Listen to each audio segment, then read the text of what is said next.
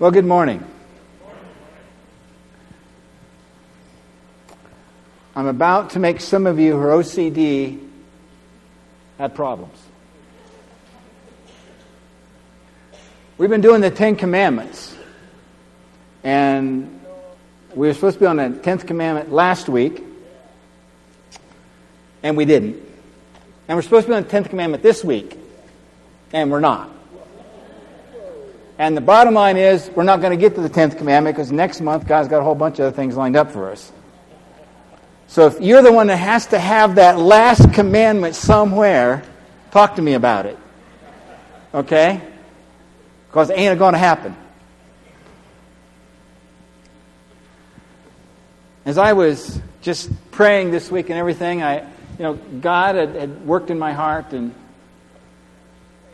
Friday, when I got the call about Jamie, God just said, You know, I'm glad you studied all that. I'm glad you got it together. That'll help you out, but it's not what I want. So I hope you'll pray for me this morning. I'm kind of OCD a little bit, and I'm not good at changing things right in midstream. Okay? When I got both oars the water going one way, it bothers me when God says, now we're going to go another direction. So, I realize that what I do as pastor is more than what you see on Sunday morning. You may not realize that. You know, some people say, oh, you only work one hour a week, you know, Sunday morning. Yeah, you know? And maybe that's all you see, Christine and Matt and I, is just that one, one Sunday morning. But God is also calling us all, calling me as a pastor, to help us understand the Christian life and what it's all about. To understand the places that we walk. The Bible is about a God human relationship. God gave us His Word to teach us about, about that relationship. And we all live in a fallen and broken world, don't we? And now we believe the Bible's God's Word. And He gives us His message to teach us how to live, how to walk it out. And what happens is when we start walking it out, we discover sometimes what we walk out and how we live doesn't gel with what happens. Ever been there? You've prayed the prayers, you've claimed the promises, you've done everything right, and it doesn't work out the way you wanted it to work out. And we look at our world and see things like ISIS and all that's going on, the Taliban and Al Qaeda, and we see things like the wars that are happening in so many places around the world. And we look at all the violence that's going on, even in our own country. All the things like the drug usage and pornography, and just even our own struggles with our own lives. And sometimes we stop and say, What in the world is God doing? I can't tell how many times I get asked the question, Why? Now, why is it when I did everything I was supposed to do, things didn't work out the way I thought they were supposed to? Why is it that God didn't answer my prayer my way when I thought my heart was in the right spot? Why is it when I trained up my children the way they should go, they departed from it? And they haven't come back yet. Why is it when I tithe my income and God promises to bless me, my finances are in a mess? Why is it that God doesn't seem to speak to me much. Why? We have those questions. You have those questions, and sometimes I have those questions. But I've come to realize that our calling as pastors is to help us grasp the truth of Scriptures, to grasp how in our lives we're to trust God with them, and to realize most of our questions will never get answered. Okay? In all honesty, there are no simple, easy answers to a lot of our questions. There's no way to microwave them and get the answer we want. You know, we live in that microwave culture where all we want to do is get the, you know, like the one minute potato, baked potato, you know, or whatever it is. I mean, we got instant coffee, instant potatoes, instant everything anymore, so we can't wait. Unfortunately, I guess fortunately, God isn't that way. And the questions we face is really how do we handle life? How do we handle what we're dealing with? How do we handle when God says no? So, as your pastor, I'm just going to ask you to walk with me this morning. Walk with me through just a few verses of Scripture that won't give the simple answer and may not give an answer at all, but give us maybe what I hope God wants us to have. The Scriptures comes from the Gospel of Matthew, chapter 13, verses 24 through 30 and then 36 through 44.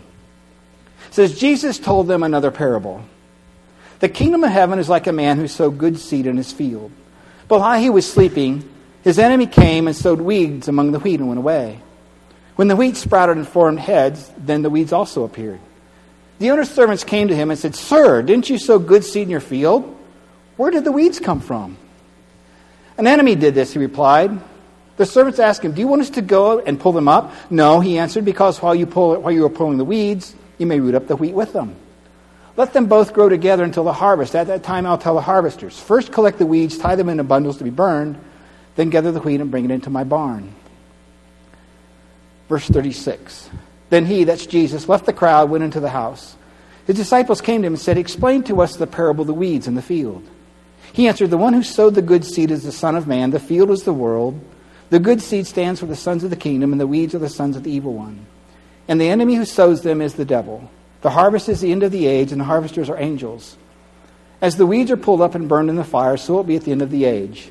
The Son of Man will send out his angels. They will weed out of his kingdom everything that causes sin and all who do evil. They will throw, the, will throw them into the fiery furnace where there will be weeping and gnashing of teeth. Then the righteous will shine like the sun in the kingdom of their Father. He who has ears to hear, let him hear.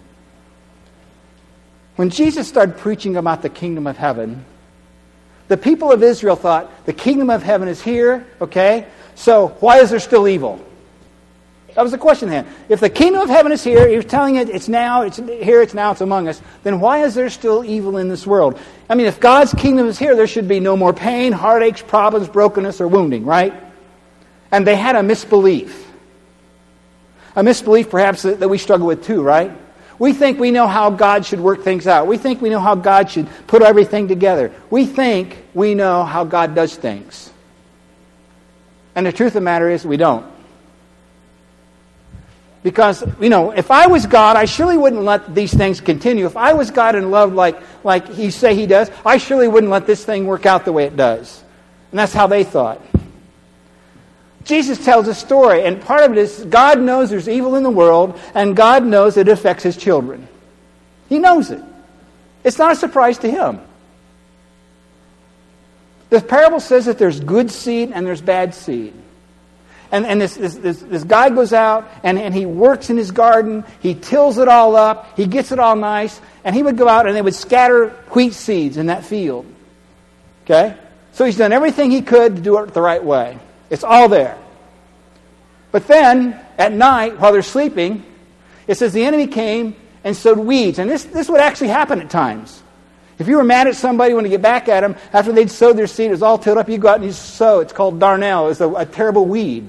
It would actually make you sick if you ate it. And, they, and, and so this would happen, and, and, and it's all scattered in there. So we try to do what's right. We try to do all the right things, and yet sometimes our labors don't turn out like they're supposed to, right? During the night, the enemy scattered bad seed. And when they sprouted, they, they looked just like the wheat. In their early age, er, early stage, the, the darnel, the weeds, and the wheat looked exactly alike. You couldn't tell them apart. Okay? So as they're growing, they're just growing together, right? And so Jesus saying, I know there's good and evil together. I know. My Father knows that. And they're growing together. I know that. And, and sometimes you can't tell what's good and what's bad. You can't. You just look at it with your own eyes and your own in your own way and your own beliefs, but you can't tell what's really good, what's really bad. Because the enemy is also at work. And he's sowing things amongst the good things that God wants. And he's deceptive, right? He can sow false thoughts and false feelings and false beliefs in every place that God's trying to work and bring his truth out. And he works to make the hearts of people to receive it. He wants us to receive at least a little bit of this evil thoughts or evil feelings in our lives so that we'll kind of be messed up a little bit in how what we think about God and Jesus. So the righteous and the good, Jesus says, are often mingled together. The good and the bad are here together. And the devil's trying to do anything he can to discredit God's word. Well, when they grew to be, start to become mature, when the darnel begins to turn, it turns gray or black. Wheat, we know, turns gold, right? And all of a sudden, you can tell the difference. All of a sudden, it stood out. There were weeds in the midst of the wheat when they begin to produce the fruit. Okay? And so we find the servants coming and say, Master, what should we do? Let's go out and rip out all of the darnel. We can tell it now because we can tell it's black and this is gold. But what happens when the weeds and the wheat grow? They send out roots, right? And the roots go like this. And they're all enmeshed together. They're all entangled together. If you go out and start ripping out the, the, the weeds, you're going to rip out some wheat. It, you just cannot do that without destroying the good with the bad. Catch that. You can't root out the evil without destroying the good with the bad. You hear me? You cannot destroy the good without destroying some bad when you do. One of the points of this story. Because they've grown together. And sometimes we want to zealously go out and rip out all the evil. Of course, what I think is evil and what somebody else thinks evil might be different. And sometimes in our zeal, we go out and we, and we start doing that. We don't realize that maybe God is at work and God's understanding some things, and we don't always see things the way He sees them, and we want things corrected like we want them corrected, and God's saying, uh uh, don't do it.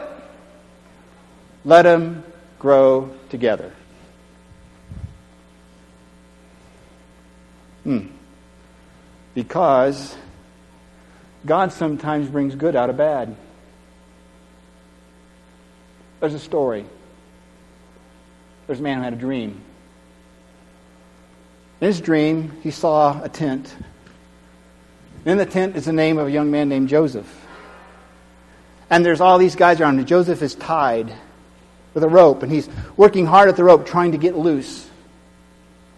And it looks like he's going to escape, and suddenly dogs start barking. And in his dream, the dreamer decides he's going to go and strangle the dog because the dog's barking starting to wake up those that have held him captive. As he starts moving towards, the, towards the, the dog, an angel shows up in his dream. He says, Let me show you something. Let me show you what would happen if you let the boy go free. And there, the angel starts moving in through history. And the boy runs and he runs into the arms of a father who's holding a, a coat that's all been dipped in goat's blood. He thinks it's his son, and his son has died. And they throw each other into each other's arms and they hug each other and happy. And at first the dreamer feels good about it. But the story keeps moving. Soon there's a famine in the land. And the boy and his dad begin to starve, and there's no food for their, for their families. And so the brothers are sent to Egypt. But when they get to Egypt, there, there's guards blocking the entrance because nobody knew the famine was coming. Nobody knew to save up from their seven years of good. And the brothers turn and head back home, and one by one they die on the way. Their wives die, their children die, the dad dies, the brother dies. And there is no Israel. There is no Messiah. There is no forgiveness of sins. There is no resurrection. There is no life. And the dreamer is sorry he choked the dog. The angel said, No, you didn't. Going to show you what would have happened if you did.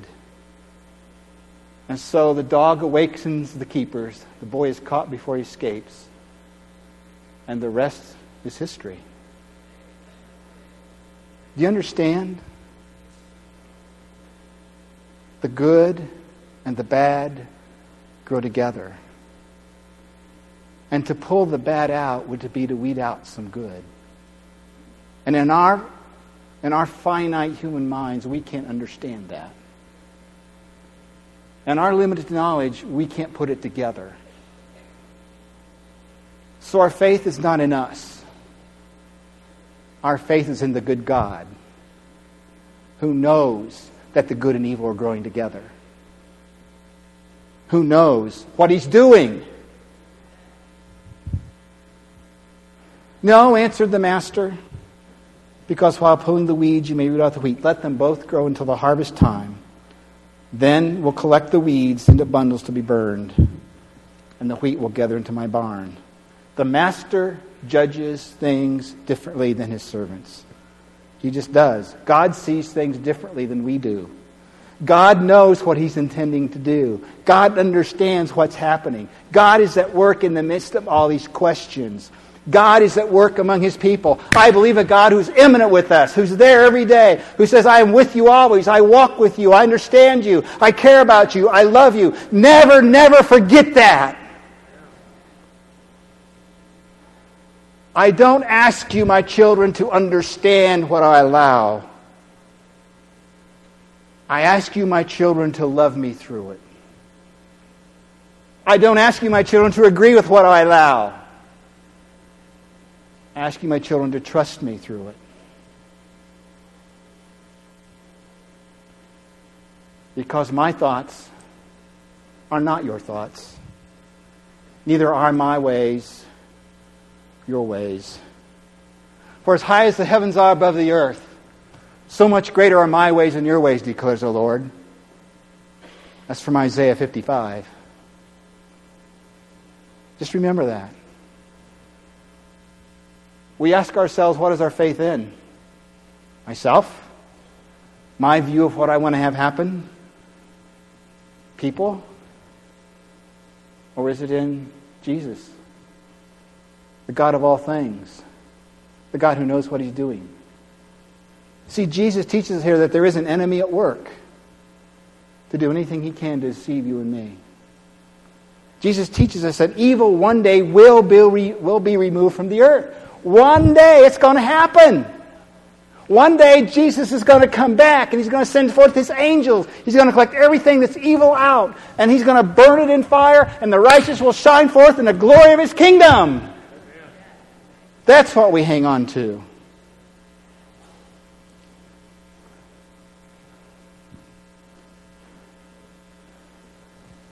Bill and Helen Furnish had a baby boy they named Stephen. After he was born, Helen discovered she couldn't have any more children, and so they were just thankful to God for the baby that they brought into their life. Stephen grew up, graduated from high school, and became a Marine, was blessed, he thought, to go to Vietnam. He was there five days when a sniper's bullet found him and killed him. Bill and Helen were totally lost. They didn't know what to do.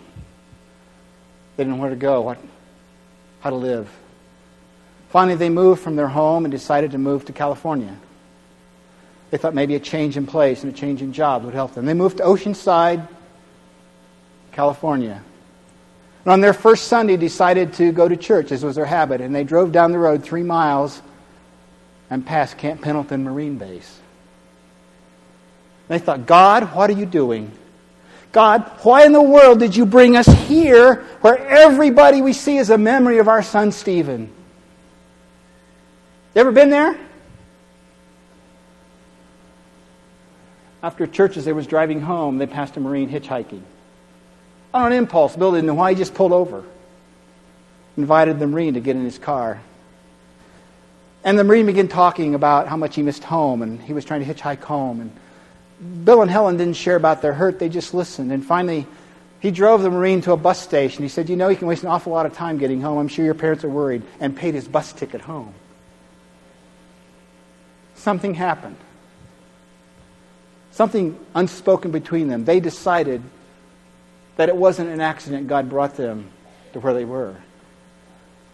And they began a ministry to the Marine Corps of the United States of America. Bill printed business cards for his home, home away from home. Ladies of the church that they started, that they started going to, begin to, to, to bake cookies for their, their home away from home ministry. Thousands of Marines would pass through their home and learn of love and compassion and grace and even of Jesus. One day, as Bill and Helen were picking up their mail, they received a letter from a young man. It said this Dear Mr. and Mrs. Furnish, you probably don't remember me, but I was hitchhiking a few weeks ago and you picked me up. I just had to write and tell you something. When you picked me up, I'd run away from the base. I was AWOL. I was angry. I was confused. And I felt like no one in the world cared whether I lived or died. But you were so caring to me. You were so kind, Mr. Furnish, and when you prayed with me and slipped me that $20 bill, I tried to be cool. But Mrs. Furnish, when you hugged me and told me you hoped to see me again, I, I, my heart broke. I didn't know of another person on earth who wanted to see me. When my bus pulled away, I cried. I felt that no one in the world cared if I lived or died. I was confused and angry. And I decided the first car that picked me up, I would kill the people and steal their car. I had a sharpened bayonet with me, and as soon as I got in the back seat, I took it out of my bag and laid it on my knees. But as we drove along, you talked so kindly to me. I guess you showed me love. Your spirit was so sweet that I just could not do as I'd planned to do. If you look under the back seat of your car, there you will find the knife. I put it there when you weren't looking. There it was. Bill and Helen found it. The knife hangs on the wall in their den next to a picture of their son Stephen, along with pictures of over a thousand Marines that they've helped. Here's what Bill says Tragedy can make you bitter or better, depending on whether you hold it inside or give it to God. God is in the business of turning tragedies of life into triumphs. We're just glad we can be a part of His work here on earth. As you hear this morning, there are no easy answers. I don't have easy answers because they're not there. It would be untruthful. Why do things not work out the way we thought they should? Why did God not answer my prayer my way? Why does a good God allow evil, pain, and suffering in this world? I can tell you this God knows there's evil in His world, and He knows it affects you. He knows your heart gets, gets broken. And we can't always tell what's good and what's not good. But the enemy's at work too. He's sowing anything he can to turn your heart and your life away from Jesus. And if he can use pain and brokenness and heartache and loss and grief, he will do it. I am determined never to allow Satan to have that victory in my life. I made a choice. I will serve the Lord my God with all of my heart, soul, mind, and strength. I may weep because I'm broken. I may limp because I'm wounded. I may sob because I don't understand why God allows certain things. But always and forever, He is my God and I will serve him till the day I die.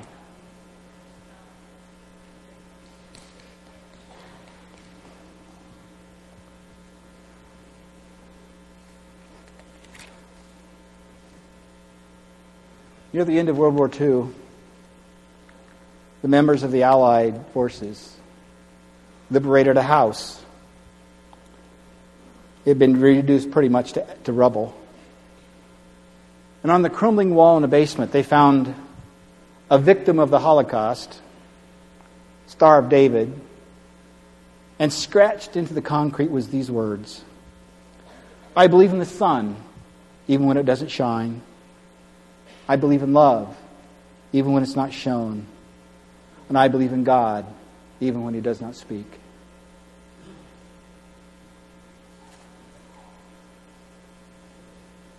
Good words to live by, huh? I believe. I don't have the answer, but I believe. Because my God is greater than the questions. My God is greater than the broken heart and the loss of a life and the wounds of our bodies. My God is greater than anything this earth can give me. So I believe in God even when He's silent. I believe in God even when He says no. I believe in God even when He allows the pain. I believe in God when He doesn't heal. Because God is greater than all those things. That I do believe. Lord Jesus, thank you for this morning. Thank you for your word. And I pray for all of us here this morning who have our moments, Lord, of wanting to believe and yet struggle with that. To be determined in our hearts to never allow the devil a victory. That even when it doesn't make sense, we will believe in you, Jesus. Because you showed us the power of love when you came to this world shed your blood, died on a cross, and rose again from the dead. You showed us the power of love to take that which is dead and bring it to life again. So our faith is in you, Lord. Thank you for your patience with us. Thank you for your grace you've shown us. Thank you, Jesus, for walking with us. Go with us now, Lord. What's in your name we pray. And everyone said, Amen. Amen. You are dismissed.